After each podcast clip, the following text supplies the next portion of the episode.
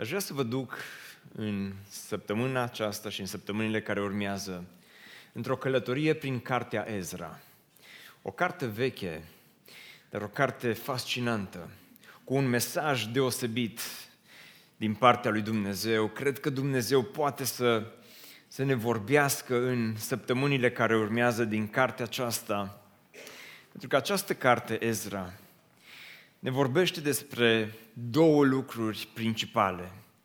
Despre restaurarea templului pe de o parte și restaurarea oamenilor de altă parte. Este o carte ce vorbește despre înnoire, despre revitalizare. Și poate că unii dintre voi vă întrebați, măi Cristi, dar de ce în această toamnă o să predicăm și o să călătorim uh, prin povestea aceasta a lui Ezra? Și cei care ați citit cartea Ezra știți că Ezra vorbește destul de mult despre reconstrucția templului și noi, cum suntem acum într-o perioadă în care construim campusul BBSO, vei zice, aha, uh, o să fie un pic de manipulare aici la mijloc, bănuiesc, nu? Că voi construiți acum, o să predici despre Ezra care a construit, a construit și el templul și uh, uh, se potrivește bine. Într-un fel se potrivește bine, normal că se potrivește bine, dar ascultă-mă, ascultă-mă, este mai mult decât o carte despre construcții. Cartea Ezra este o carte care ne prezintă nu o construcție a unui templu și o reconstrucție a unui oraș, orașul Ierusalim, ci este o carte ce ne prezintă un Dumnezeu măreț care se găsește în spatele scenei. Este o carte ce ne vorbește despre caracterul măreț al lui Dumnezeu. Este o carte ce ne vorbește despre faptele lui Dumnezeu. Este o carte ce ne vorbește despre istoria lui Dumnezeu. Istoria pe care Dumnezeu o conduce și a condus-o într-un mod absolut incredibil, fascinant.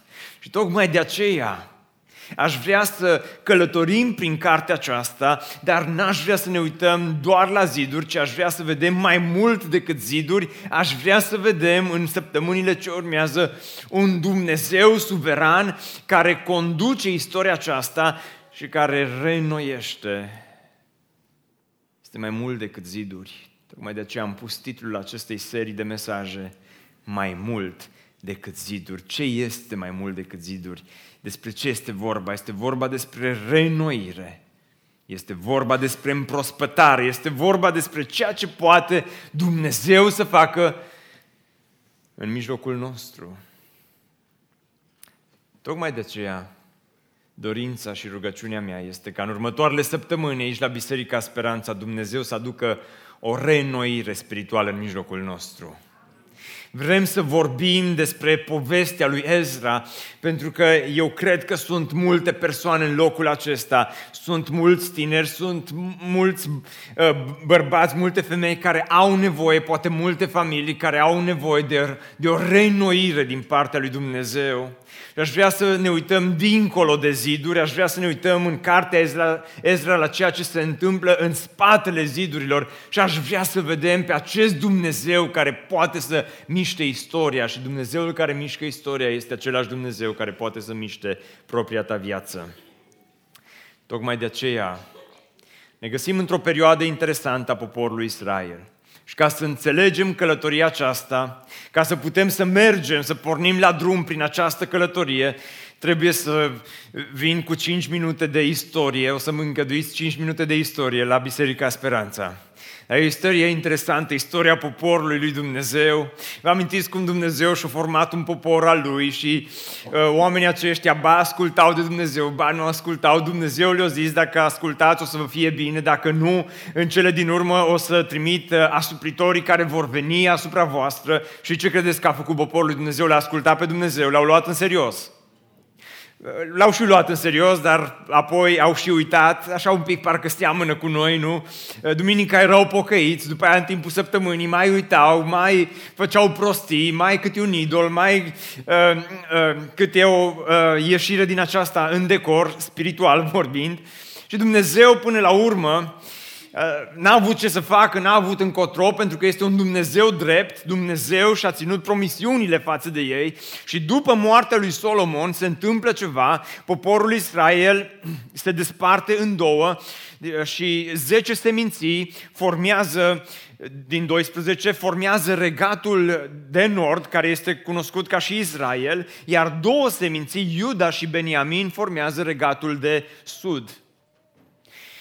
Dumnezeu trimite asirienii și aceștia cuceresc uh, regatul de nord, iar la 100 de ani după, Dumnezeu trimite babilonienii și aceștia cuceresc regatul de sud, Iuda și Beniamin. Astfel că pe la anul 605 este primul val de robie unde regatul de sud, despre ei vorbim astăzi, Iuda și Beniamin, sunt duși în robie, în robia babiloniană, apoi în 597 din nou Dumnezeu îngăduie un al doilea val de robie și în cele din urmă în 587 Ierusalimul este ras, templul este distrus și oamenii sunt duși în al treilea val de robie. Dar Dumnezeu este drept, dar, dragii mei, Dumnezeu este și bun. Pentru că în fiecare robie Dumnezeu ridică un profet care vorbește nu doar despre pedeapsa lui Dumnezeu, dar și despre speranța și despre restaurarea pe care Dumnezeu o aduce. De aceea în 605, în primul val de robie, îl vedem pe Daniel, care aduce speranță din nou. În 597, uh, Dumnezeu îl ridică pe Ezechiel, iar în 586 îl ridică pe Ieremia. Mai sunteți cu mine? Da? Am ajuns la mijlocul lecției de istorie, încă două minute și jumătate și terminăm cu ea. Dar după trei valuri de robie, Dumnezeu îi aduce din nou speranță și la 70 de ani, după ce evreii sunt duși în robia babiloniană, Cir cucerește Babilonul la anul 539. Apropo, anii înainte de Hristos sunt în ordine descrescătoare în caz că aveți probleme cu matematica și nici cum am simțit nevoia să fac această precizare. La anul 539 înainte de Hristos, uh, Cir cucerește Babilonul și are toată lumea la picioarele lui. Un împărat păgân, un împărat de la care n-ai avea multe așteptări, un candidat la alegerile prezidențiale care nu promitea mare lucru, în aparență. Dar la un an după ce uh, Cir cucerește Babilonul, omul acesta face o chestie care este contraculturală și contraintuitivă din punct de vedere politic. Omul acesta le permite evreilor în anul 538 de un edict, edictul lui Cir, prin care permite evreilor să se reîntoarcă din nou în țara lor. Și toată lumea să spună, wow, cinci oameni au rămas cu mine. De fapt, cred că am auzit șase care au zis, wow. Și este incredibil cum omul acesta, care în mod normal ar fi trebuit să își facă un nume pentru el, este folosit de Dumnezeu în spatele scenei ca să elibereze poporul, să lase poporul să plece din robia babiloniană, să se reîntoarcă din nou la Ierusalim. Și aici începe cartea Ezra. Pentru că de aici încolo avem trei întoarceri ale poporului trei valuri de întoarcere ale poporului la Ierusalim. În 538, popor, o parte din popor se întoarce sub uh, conducerea lui Zorobabel. Zorobabel, dacă nu poți să ții minte, Zoro, de la Zoro. Zorobabel. Da? În, uh, apoi în 458, după aproximativ 60 ceva de ani, sau câți or fi, uh, poporul se întoarce, o altă parte din uh, rămășița poporului Israel se întoarce sub conducerea lui Ezra. Cartea Ezra începe la anul 538, dar Ezra era la grupele de copii când Zorobabel cu o parte din popor se întorc la Ierusalim. Încă învăța Psalmul 23, încă învăța versete din Biblie, încă era la VBS Ezra când Uh, ăștia se întorceau la, uh, la Ierusalim. Ezra apare în cartea Ezra prin capitolul 7, o să ne întâlnim cu el. Deci astăzi încă nu. Astăzi cu Zorobabel, cu Zoro facem cunoștință. Zorobabel, Ezra și apoi Neemia se întoarce uh, cu al treilea a treia rămășiță a poporului Israel și reconstruiește zidul Ierusalimului. Ezra reconstruiește templul. De ce îmi place cartea aceasta, Ezra? De ce e fascinantă această călătorie? Pentru că, ascultă-mă cu atenție, nu e o carte în asta triumfalistă. Nu e ca și cum astăzi, e, toată lumea se întoarce din robie și toți se duc la biserică și cântă și fain și toată lumea se bucură, că după ce se întorc acolo vine săracul Hagai, profetul lui Dumnezeu, și îi ceartă pe oamenii ăștia, bă, zice, v-ați întors din robie, dar vă vedeți numai de casele voastre, numai de lucrurile voastre, numai de ceea ce vă convine vouă și ați uitat de casa Domnului și nu știu ce. Și o să vedem că îi cu suișuri și coborâșuri cartea aceasta. Nu se mai întâmplă astăzi, astăzi numai cu suișuri suntem la biserică. Dar, uh, dar nu e o carte asta triumfalistă, ci o carte ce ne arată, ne arată pe Dumnezeu cum se implică în viața oamenilor. Ne arată pe Dumnezeu care se implică în viața poporului și mai mult decât atât, cartea aceasta la final te lasă așa cu un gust, mm, parcă ceva lipsește. Parcă ceva lipsește, parcă nu e o carte în asta în care finalul să fie și-au construit templu și s-au dus la biserică și s-au pocăit toată lumea și au fost fain. Și la final ei au construit templu, s-au dus la biserică și la sfârșit au fost toți praf. De ce? Pentru că aceast, finalul acestei cărți, în aparență unul eșuat, totuși ne lasă cu un gust după ceva. Ne lasă cu un gust după Evanghelie. Ne lasă cu un gust, ne lasă să tânjim după un mântuitor, ne lasă să tânjim după unul care e mult mai bun decât Cir, ne lasă să tânjim după Isus Hristos. Și, și, și finalul acestei cărți ne demonstrează Că indiferent cât de buni sunt oamenii, indiferent cât de harnici sunt oamenii, indiferent cât de generoși sunt oamenii, nimic nu poate să înlocuiască pe Isus Hristos și Evanghelia lui Isus Hristos. Sunteți gata să pornim în această călătorie? Veniți, veniți cu mine în, în călătoria aceasta, o să fie fain. Așa că haideți să deschidem la Ezra, capitolul 1, și haideți să citim primul capitol din uh, cartea aceasta și dacă nu vă supărați pe mine, vă ridicați în picioare să citim cuvântul lui Dumnezeu și dacă nu vă supărați pe mine, v-ați salutat unii pe alții astăzi, nu? L-ai salutat pe cel de lângă tine. Dacă nu salută-l acum, spune un cuvânt de încurajare.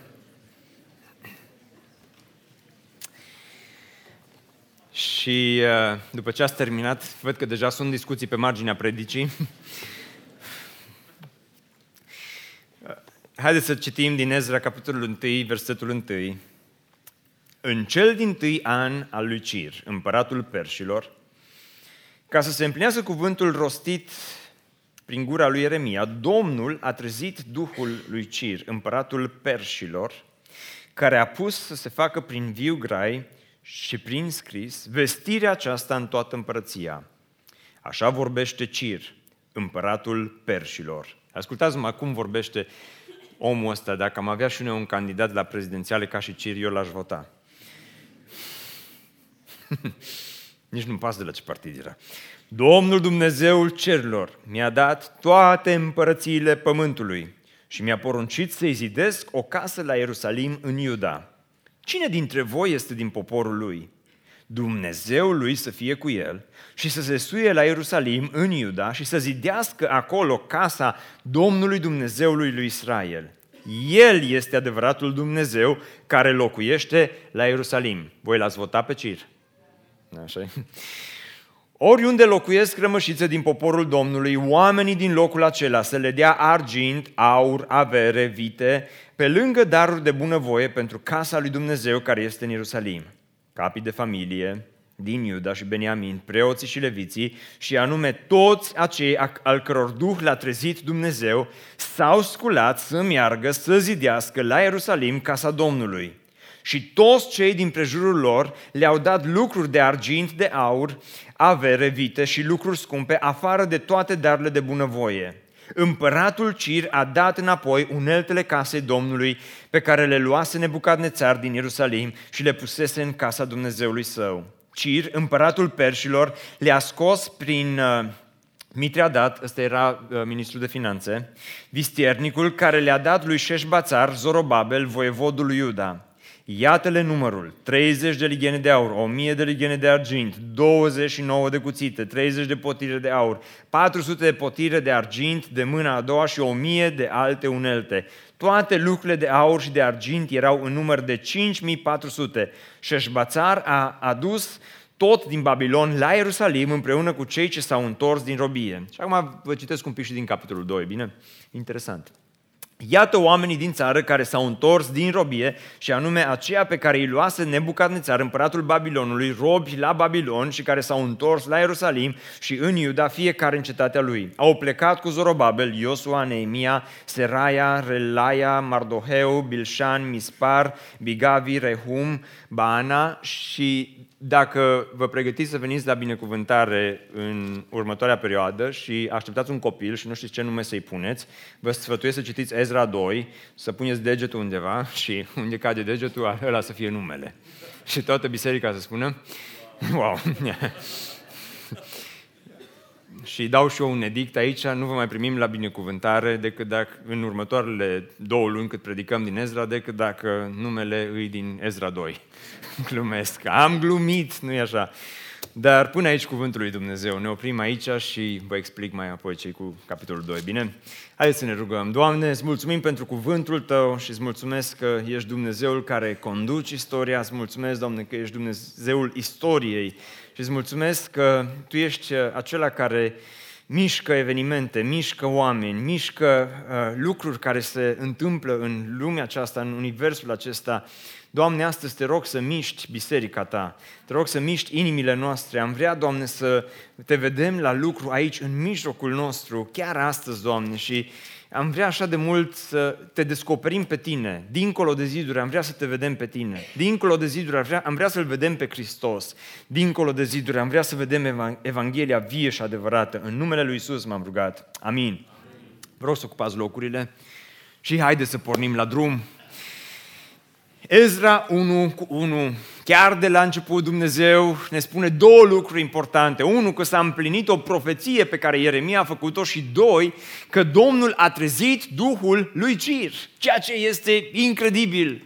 Că omul acesta era un politician, nu doar că era un politician, dar e greu să trezești Duhul politicienilor, vreau să zic, dacă nu suntem în alegeri. Domnul se binecuvinteze pe toți politicienii de la BBSO. Bănuiesc că majoritatea a fost la primul program, așa că îmi permit la al doilea. Am uitat că la asta se filmează. Dar, dar ce, ce am vrut să spun, dacă tot am prelungit scena, că nu ne ajunge, uh, nu ne ajunge scena, abia așteptăm să avem scena aia nouă, faină de la, de la uh, campusul BBSO. Amin? Amin o să fie fain acolo, dar hai să o folosesc și eu și pe asta. Vin aici așa un pic mai aproape de voi. Deci, Dumnezeu a trezit Duhul lui Cir, care nu cred că era uh, ușor de, de trezit neapărat Duhul lui Cir. De aceea, întrebarea pe care mi-am pus-o e următoarea. Cum a trezit Dumnezeu Duhul lui Cir? Ce s-a întâmplat de fapt cu omul acesta? Și uh, mă bucur că a spus această întrebare, că am, am văzut-o pe buzele voastre, abia ați așteptat să o pun, pentru că cred că am răspunsul la această întrebare. Pe de o parte, Ieremia, înainte, cu câțiva zeci de ani înainte de Cir, Ieremia face această profeție despre Israel și despre întoarcerea lor din robie. Și uitați-vă doar ce ne spune cuvântul lui Dumnezeu. Dar iată ce zice Domnul, ca să vedeți de ce îmi place cartea Ezra. Îmi place cartea Ezra că îmi place de Dumnezeu. Și, și uitați-vă ce face Dumnezeu. De îndată ce vor trece câți ani? 70 de ani ai Babilonului, îmi voi aduce aminte de voi și voi împlini față de voi făgăduința mea cea bună, aducându-vă înapoi în locul acesta.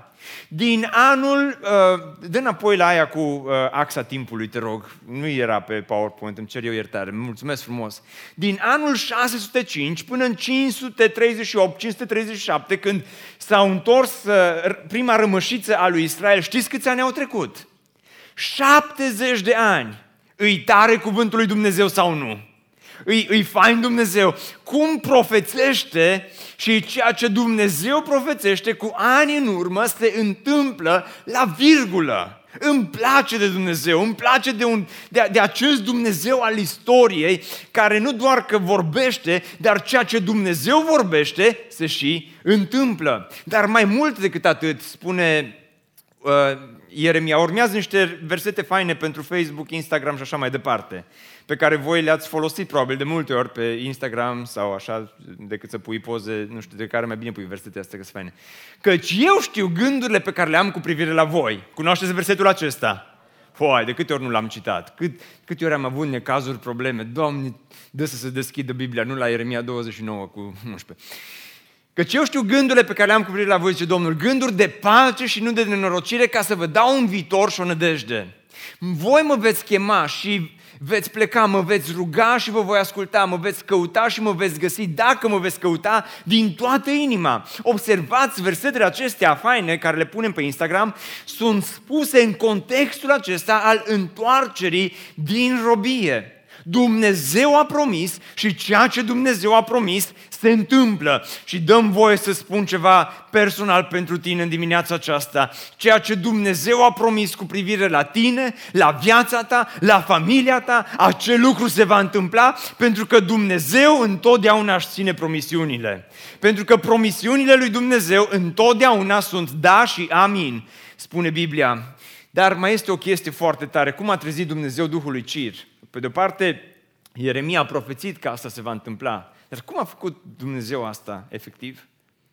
Isaia, un profet al robiei babiloniene, la un moment dat, cu aproximativ 150 de ani înainte de Ezra și de aceste evenimente, vorbește despre cineva. Și dacă ești atent la ce urmează să spun, e foarte tare. Dacă ești așa și așa și pe, cu jumate de uh, creier te gândești la predică, dar cu jumate de creier te gândești la ce o să faci săptămâna viitoare, o să pierzi de tot ceea ce vreau să spun. Dacă, dacă ești aici cu toată atenția, e foarte tare. Deci 150 de ani înainte uh, de Cir. Uitați-vă ce spune Isaia. Așa vorbește Domnul către unsul său, către cine? Opa. Dacă, E cineva aici care ți-a zis bunica ta că mă, cu 150 de ani înainte tu să te naști, a venit unul și a zis ceva despre tine. E foarte tare chestia asta din Biblie. Către unsul sau către Cir, pe care îl ține de mână, ca să doboare neamurile înaintea lui și să dezlege brâul împăraților, să-i deschidă porțile ca să nu se mai închidă. Și iarăși urmează versete care mulți le-a spus pe Instagram, dar n-aș știu de fapt către cine au fost spuse inițial. Inițial au fost adresate lui Cir, uitați-vă care sunt versetele acelea. Eu voi merge înaintea ta, voi netezi drumurile muntoase, voi zdrobi ușile de aramă și voi rupe zăvoarele de fier. Cunoașteți acest verset? Cui spune Dumnezeu asta? Lui? Lui Cir, foarte tare, acestui împărat păgân. Și Dumnezeu continuă și spune, îți voi da visterii ascunse, bogății îngropate, ca să știi că eu sunt Domnul care te chem pe nume, Dumnezeul lui Israel. Și nu doar atât, dar stați-mă un pic, că mai este versetul 5, care chiar trebuie să vi-l citesc din Isaia 45. Eu sunt Domnul, zice Dumnezeu, și nu este altul afară de mine, nu este Dumnezeu. Eu te-am încins înainte ca tu să mă cunoști. Eu te-am ales, îi spune Dumnezeu lui Cir, înainte ca tu să mă cunoști. Îi tare sau nu? Cu câți ani înainte îi spune Dumnezeu asta lui Cir?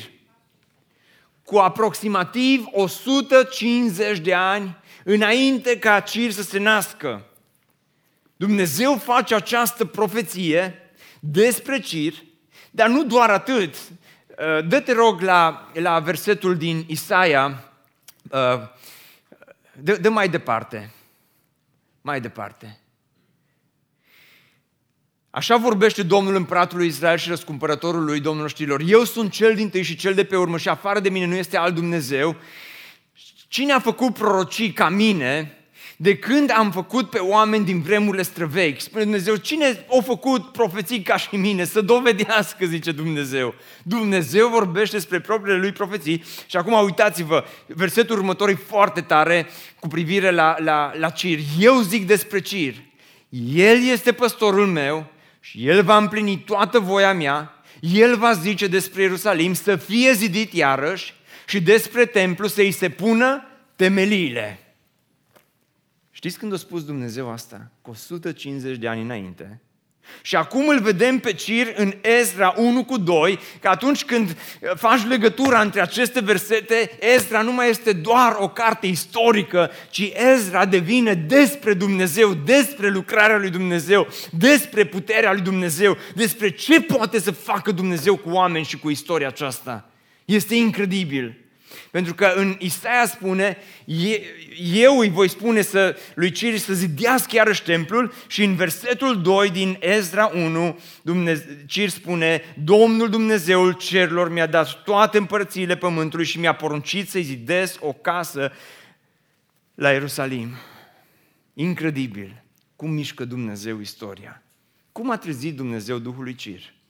Istoricul Iosif Flaviu ne povestește, el a trăit în secolul I după Hristos, Iosif Flaviu ne povestește că oamenii care erau în preajma lui Cir, consilierii săi politici, la un moment dat au scos sulul cărții și au citit lui Cir din cartea Isaia. Și la un moment dat, consilierii din jurul împăratului Cir i-au citit lui Cir despre Cir. Cum ar fi să-ți citească cineva, să-ți citească din istorie despre tine? Uh, scary, nu? Înfricoșător. De ori citit lui Cir despre Cir, ori citit, i-a pus pe ecran versetele astea lui Cir, pe proiector. Frate, hai să spunem, e foarte tare slide-ul ăsta. E despre tine. Și când Cir a auzit cuvântul lui Dumnezeu, Dumnezeu și Duhul lui Dumnezeu a mișcat inima lui Cir. Și spune că Dumnezeu i-a trezit Duhul. Cum i-a trezit Dumnezeu Duhul lui Cir? Prin niște glume? Nu. Cum i-a trezit Dumnezeu Duhul lui Cir prin niște chestii care s-au întâmplat? Nu. Prin niște filme care le-a văzut? Nu. Cum i-a trezit Dumnezeu Duhul lui Cir? Răspunsul este foarte simplu. Prin Duhul Său cel Sfânt, care încă nu fusese dat, că a fost dat la Rusalii, dar care în Vechiul Testament Duhul Sfânt era prezent acolo, se mișca, împuternicea oameni. În cazul acesta, Duhul lui Dumnezeu împuternicește chiar un împărat păgân. De aceea Dumnezeu trezește Duhul lui Cir prin Duhul Său cel Sfânt și prin cuvântul Său. Așa cum Dumnezeu astăzi poate să trezească Duhul tău, pentru că ceea ce facem aici, toate întâlnirile, ceea ce vrem să facem în această uh, toamnă la Biserica Speranța este să, să, să ne rugăm ca Dumnezeu să trezească Duhul Bisericii Speranța. Mă rog ca Dumnezeu să-ți trezească ție Duhul. Poate că ești cu Duhul împietrit. Dumnezeu poate să-ți trezească Duhul. Poate că ești plecat așa într-o altă lume, în altă parte. Dumnezeu poate să-ți trezească Duhul. Poate că ești în robie. Poporul Israel era în robie și o să vedem imediat că nu doar lui Cir Dumnezeu i-a mișcat inima, ci spune că toți acei a căror Duh Dumnezeu l-a trezit s-au dus înapoi să zidească, să reconstruiască. Incredibil ce trezire! Incredibil ce lucrare frumoasă face Dumnezeu, știți de ce? Știți de ce vin și mai predic? Știți de ce vin în locul acesta și, și, și vin încurajat uh, și cred că Dumnezeu poate să facă lucrări mari în biserica aceasta datorită următorului verset.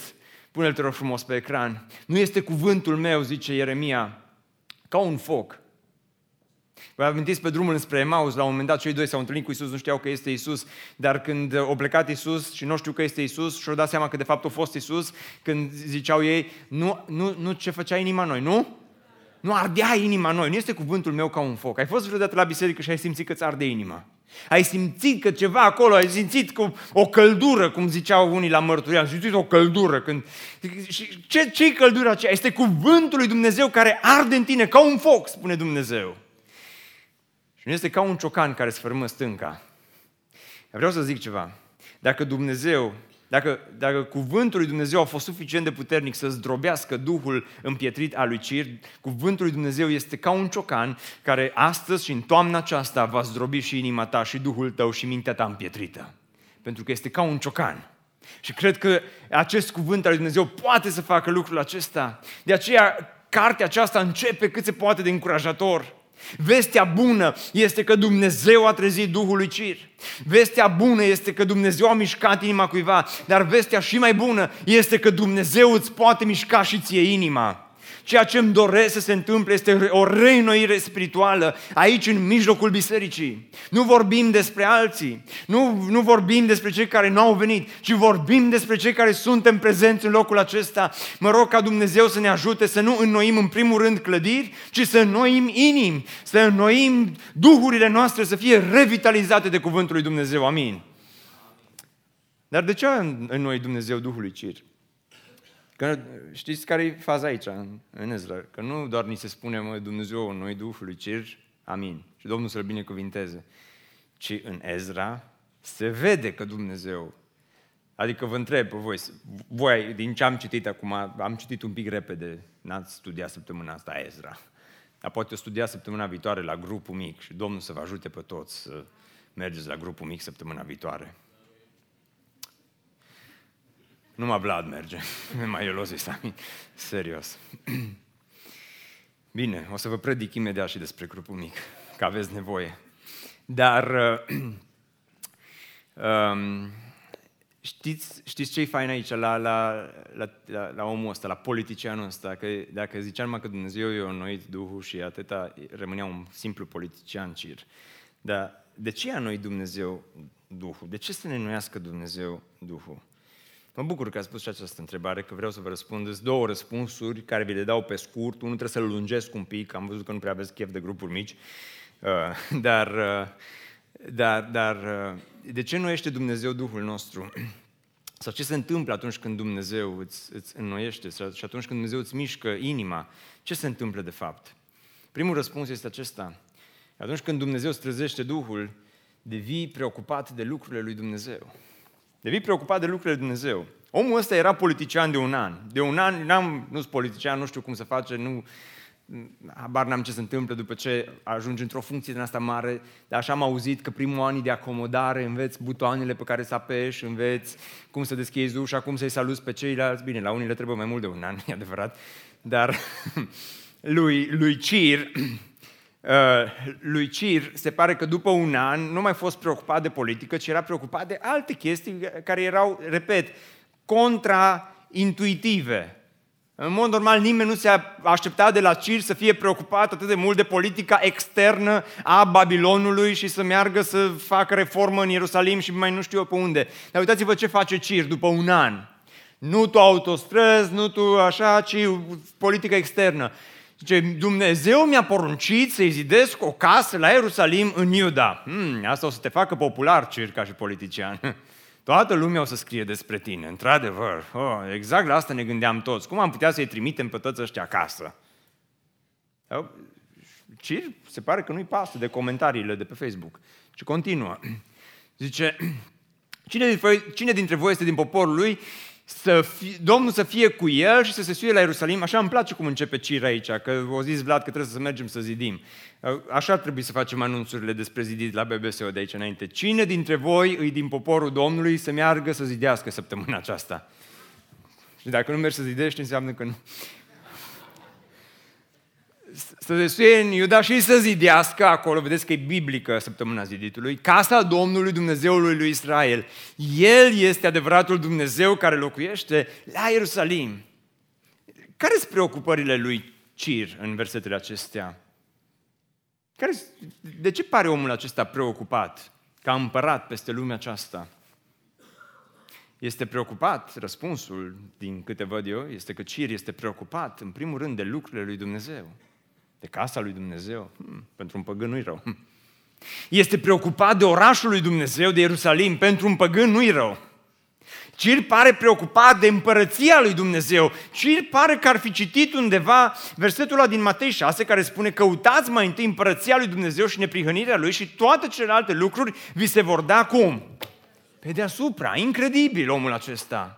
Pentru că atunci când Dumnezeu îți mișcă Duhul, atunci când Dumnezeu îți trezește Duhul, tu devii preocupat mai mult de lucrurile lui Dumnezeu decât de lucrurile tale. Că dacă ești mai mult preocupat de lucrurile tale și nu de lucrurile lui Dumnezeu, înseamnă că Duhul tău s-ar putea să nu fie foarte treaz. S-ar putea ca sufletul tău să doarmă.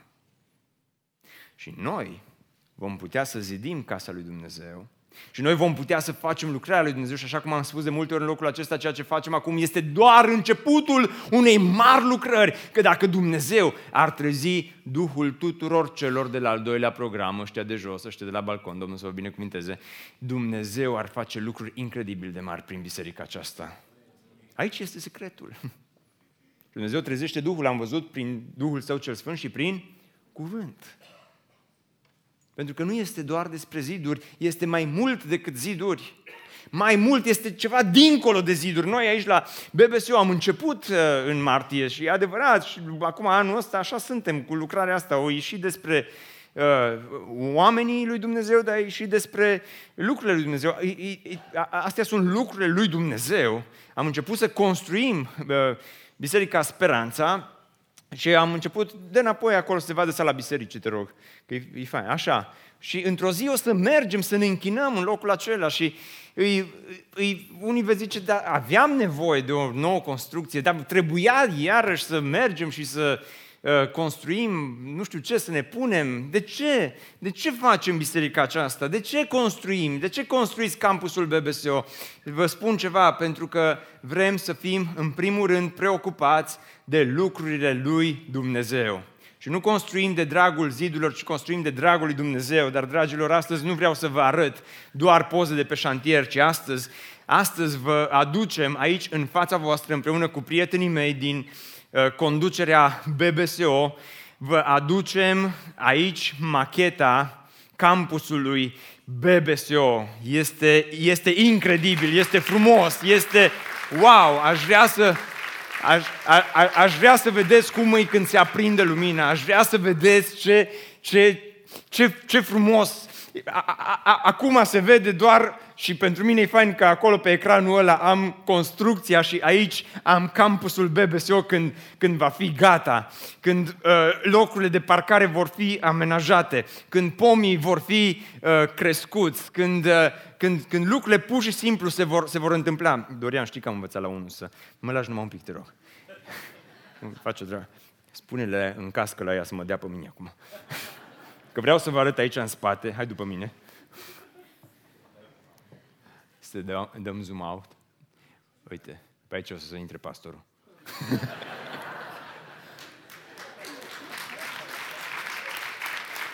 A? Fain, fain. Acum sunt niște tufișuri acolo la, la BBSO. Dar uh, să vedeți ce fain o să fie. Stai un pic, Dorian, că n-am terminat, că îmi place. Așa. Uite aici. Uai, ce fain. Hai să vă arăt și pe voi. Oh, dacă ați avea tot timpul fețele așa zâmbitoare. Ce tare e chestia asta cu, cu uite, uite, pace. Nu te mai juca, Cristi, abține-te. Uh, asta e parcarea, da? Ăsta, ăsta s-ar putea să fii tu. Dar uh, imaginați-vă ce fain, ce fain o să fie. Uitați oamenii care deja vin la biserică, ce, ce tare, așa de faină e macheta asta, aș vrea să vă chem pe toți aici pe scenă să o vedeți, că se vede mai fain în realitate decât pe ecran. Mulțumesc frumos, Dorian, că ai împărțit camera asta cu mine. O să te las să predici într-o zi pentru asta. Dar, dar Adi, hai, haideți un pic, haideți aici, haideți un pic să mă ajutați. Luați-vă și un microfon.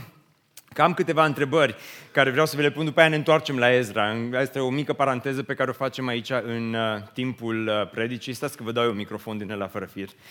Uite, vreau să fiu bun cu voi în dimineața aceasta. Haide, haideți aici. Da, haideți, haideți, că nu avem timp, că și așa mă lungesc cu predica, dar mă lungim. Adi, spune te rog frumos, până la care nivel am construit uh, deocamdată? Până, până unde e gata? Până aici unde e gri. Tu l-ai, Doamne, nu până acolo. am crezut că e mai mult. Uh, și când punem... Până ac- mâine Până mâine. Când punem acoperișul? Uh, M-ai întrebat altceva la primul program. Așa zi eu. Hai zi când o să punem acoperișul. În, uh, în noiembrie. În noiembrie. Vlad, uh, hai, hai aici, hai aici să te întreb și pe tine ceva. Când o să fie gata? Când o să avem prima întâlnire acolo? Pe 20 ianuarie 2020. Amin? Amin. Ajută, Doamne, necredințe mele. Și Ghiță, Ghiță, hai aici să povestim. Îți amintești când am fost la Cluj prima dată? 2017 aprilie. 2017 aprilie. Da. Îți place proiectul acesta? Foarte frumos. Când o să terminăm campusul BBSO? În 19, că e duminica. În 19 e duminica și nu mai lucrăm duminica, deci va trebui să fie gata 19. Deci pe 18 seara. Da, ceva Punem ultima agresie și așa. Dar știi ce zice Biblia? despre ziua sabatului, că dacă scade bou în fântână, poți să-l scoți. Și mă tem că o să avem un bou pe 19 căzut în fântână pe care va trebui să-l scoatem. Dar uh, vă mulțumesc frumos atât despre campusul BBSO, dar este e, e, ziduri, e frumos. Apropo de săptămâna viitoare, o să fie pe hol, o să puteți să-l admirați, o să puteți să vă uitați la el și am zis să nu vă aducem doar ceva din exterior, să vă aducem și ceva din interior, doar că mi se lungește predica. Și uh, din interior uh, v-am adus astăzi, în premieră, la BBSO, uh, scaunul BBSO. nu sunteți tare încântați de el, dar... Uh, noi, bai, pentru cei, care, pentru cei care nu aplaudă, vă o să vă punem din astea. Bine? Deci, pentru toți cei care ați fost încântați, îi... Uh, hai, sta jos. îi, uh, îi frumos, uh, îi, îi frumos prietenii noștri care, apropo, am dat comanda la scaune, s-ar putea să nu avem pe 20. Vlad nu mă ascultă. Pe, nici tu, Adi. Pe 20 ianuarie 2020 s-ar putea să nu avem acoperiș de scaune, sigur avem, ca să putem să stăm, să fie fain. O să fie o întâlnire foarte tare. Uh, pentru prietenii noștri din Bistrița, că le puteți tapița cu piele din aia care să se poată uda. dar dacă plouă cumva sau ninge, ăia suntem. Dar uh, îi, uh, de săptămâna viitoare și macheta și uh, scaunul. Dacă mai aveți ceva de adăugat la ceea ce am spus până acum, referitor la asta, îi, uh, noi credem că Dumnezeu o să ne ajute să putem să terminăm uh, clădirea aceasta și eu chiar cred că am putea să o terminăm pentru 20 ianuarie 2020. Dar știți cum? Cred că o putem termina, dar există o condiție. Doar dacă Dumnezeu trezește Duhul nostru. Dar cu amin din ăsta, mă, așa, ca să Dumnezeu să trezească Duhul, trebuie să trezească și aminul. Cum are cum, știți, se leagă și aminul de toate. Dar, uh, pentru că ceea ce se întâmplă, deci aici nu este totul uh, așa doar la nivel uh, teoretic ceea ce se întâmplă în Ezra, pentru că ceea ce vedem este un om preocupat de lucrurile lui Dumnezeu și asta se vede și din versetele următoare, dacă dai, te rog frumos, la versetele următoare. Oriunde locuiesc rămășițe din poporul Domnului, oamenii din locul acela să le dea argint, aur, avere și vite, pe lângă daruri de bunăvoie pentru casa lui Dumnezeu care este la Ierusalim. Observați că Cir nu se uită la oamenii ăștia și le zice, nu, mergeți și Domnul să vă ajute la aceasta, noi o să stăm aici și o să ne rugăm pentru voi, ci uh, ca și un bun politician, ca și un bun om al lui Dumnezeu care avea Duhul trezit, el însuși s-a implicat în mod activ în uh, reconstrucția casei lui Dumnezeu. Pentru că atunci când Dumnezeu îți trezește Duhul, atunci te duci la grupul mic, atunci te duci să uh, studiezi Cuvântul lui Dumnezeu, atunci te implici în lucrarea lui Dumnezeu. Hai să fim sinceri, că suntem numai noi ca în familie aici la programul al doilea. Ca să fim sinceri, câți dintre voi, câți dintre voi doar veniți duminica dimineața, ocupați confortabil un loc, apoi plecați acasă și vă vedem duminica următoare? Asta nu înseamnă neapărat că Dumnezeu ți-a trezit Duhul. Când Dumnezeu îți trezește Duhul, o să faci o prioritate din cuvânt, o să faci o prioritate din grupul mic. Când Dumnezeu îți trezește Duhul, o să faci o prioritate din implicarea în biserică. Atunci când Dumnezeu îți trezește Duhul, o să faci o prioritate în a Uh, te angaja, inclusiv din punct de vedere financiar, să fii o persoană generoasă pentru proiectul acesta, când Dumnezeu îți trezește Duhul. Se întâmplă lucruri practice care se văd în afară. Se, se vedea că Cir era un om al cărui Duh era trezit. Am spus la adunarea generală, spun așa repede pe scurt, că la programul al doilea putem prelungi programele, că îi, uh, îi, uh, nu mai vine programul al treilea, vreau să zic. Dacă veniți la unul, e mai scurt unul, că nu avem ce face, trebuie să-l terminăm din cauza voastră, că veniți voi. Dar, uh, uh, cum? A fost mai scurtă predica la unul. Dar uh, am spus uh, săptămâna trecută la adunarea generală, uite, o, o tânără din Germania, 18 ani, primul ei job, numai ca să vedeți că Dumnezeu poate să trezească inclusiv Duhul tinerilor mi-a scris în urmă cu trei săptămâni și i-am și citit o parte din mesajul ei aici, că Dumnezeu i-a pus pe inimă să dea 6.000 de euro pentru construcția campusului BBSO. Și n-am știut multe detalii la vremea aceea. Ulterior am aflat, era primul ei job, încă n-avea banii ăștia, eu am cerut împrumut de la mama ei și până în luna mai anul viitor s-a obligat să îi restituie înapoi. Ca să poată să se implice într-un proiect ca acesta. Incredibil. Cum Dumnezeu mișcă Duhul oamenilor, familii care nu sunt aici, o familie din Hață, incredibil, la rugăciune au venit vara asta și s-au implicat. Când Dumnezeu îți trezește Duhul, vreau să spun că se vede. O să vrei să mergi la grupul mic, o să vrei să te implici, o să vrei să dăruiești, o să vrei să faci atât de multe lucruri spre slava lui Dumnezeu. Spre slava lui Dumnezeu. Deci, hai să recapitulăm. Când Dumnezeu îți trezește Duhurile, devii în primul rând preocupat de ce? De? De ce? Hai să spunem cu voce tare. Ești preocupat de ce? De? lucrurile lui Dumnezeu. Căutați mai întâi împărăția lui Dumnezeu, Biserică, speranța și neprihănirea lui și toate celelalte lucruri vi se vor da pe deasupra. Amin. Și al doilea lucru, și cu asta și închei, atunci când Dumnezeu îți trezește Duhul, devii preocupat de oamenii lui Dumnezeu. Devii preocupat de oamenii lui Dumnezeu. Pentru că textul acesta ne vorbește atât de mult nu doar despre lucruri dincolo de ziduri, vi-am spus, este Dumnezeu, dincolo de ziduri este Evanghelia, dincolo de ziduri Dumnezeu ducea universul și istoria aceasta înspre venirea lui Isus Hristos. O, e fascinantă cartea lui Ezra, abia aștept să vă povestesc mai multe săptămânile care urmează. Dar, dar sunt oamenii lui Dumnezeu aici. Capitolul 2 este plin de nume și vei zice, Cristi, când ajung în Ezra 2, nu știu cum citiți voi Biblia, vă povestesc cum o citeam eu când eram copil, ajungeam în Ezra 2 și ziceam și Domnul să-i binecuvinteze pe toți și treceam în Ezra 3. Pentru că sunt multe nume, dar numele acestea totuși se pare că pentru Dumnezeu au fost importante. Numele acestea se pare că pentru Dumnezeu au, au, au contat toate, toate numele acestea, pentru că uh, Cir face un lucru incredibil. Îi lasă pe oamenii lui Dumnezeu să plece în cetatea lui Dumnezeu ca să reconstruiască templul lui Dumnezeu. Ceea ce n-a făcut nimeni 70 de ani, face Cir acum. Și 40 de mii de oameni. Cum vi-ar plăcea să avem o biserică de 40 de mii de oameni? A, ar fi prea mulți. Dar biserica asta era formată din 40 de mii de oameni. Vă întreb, era o biserică mare sau mică? Așa spune în doi că s-au întors vreo 40 ceva de mii de oameni. Ezra ar fi spus că s-au întors aproape 50 de mii. Dar, că era pastor. Dar, dar erau mulți sau puțini oameni aceștia? Ce ziceți? Erau mulți, așa Ei, da, am eu o întrebare. De ce s-au întors în trei valuri înapoi acasă? De ce s-au întors în trei valuri? Că Cir le-a zis, mm, au pus Cir condiții. Nu, au zis, cine din poporul Domnului să? Caramba. Ce înseamnă? Să plece. Acasă cu voi. Și o lăsa pe oricine vrea să, să plece. Și în mod normal, oamenii lui Dumnezeu, după 70 de ani de robie, acum ar fi trebuit să spună ce? Mm, slavă Domnului că în sfârșit putem să ieșim din robie și să plecăm, să fim liberi la noi acasă. Dar din câteva sute de mii de oameni au, s-au întors acasă inițial doar 40 de mii. De ce? Pentru că, așa cum am mai spus și cu alte ocazii,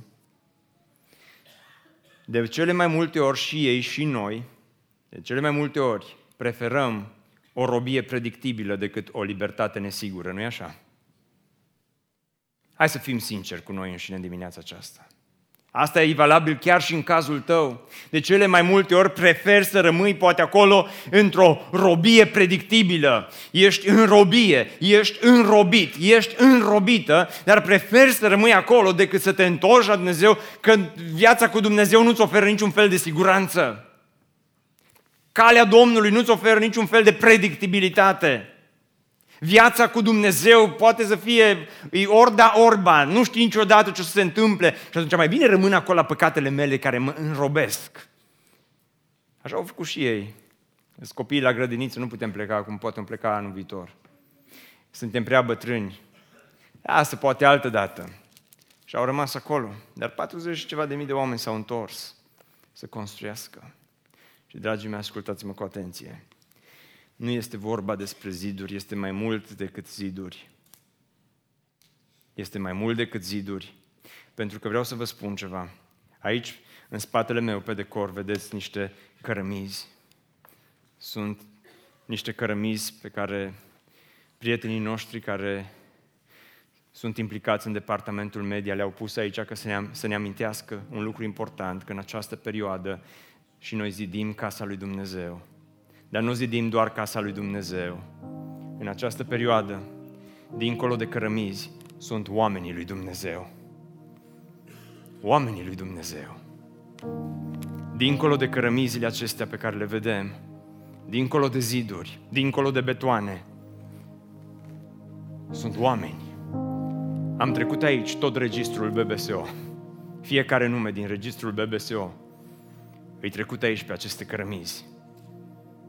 Pentru că noi nu zidim ziduri, ci noi, cu ajutorul lui Dumnezeu, ne dorim să zidim Biserica lui Isus Hristos. Și Ezra este despre asta. Ezra este despre a zidi Biserica lui Isus Hristos. Despre a zidi împărăția lui Dumnezeu. Ezra este despre restaurare, despre reînnoire, despre revitalizare și cu ajutorul lui Dumnezeu ne dorim ca în anii care urmează să mai adăugăm cărămizi, să mai adăugăm nu doar cărămizi. Ne dorim să adăugăm pietre vii, pentru ca mai mulți oameni din Oradea și din România și din lumea întreagă să ajungă să cunoască că Isus Hristos este Domnul și altul în afară de El nu există. Este despre Evanghelia lui Isus Hristos, pentru că spune Petru în felul următor.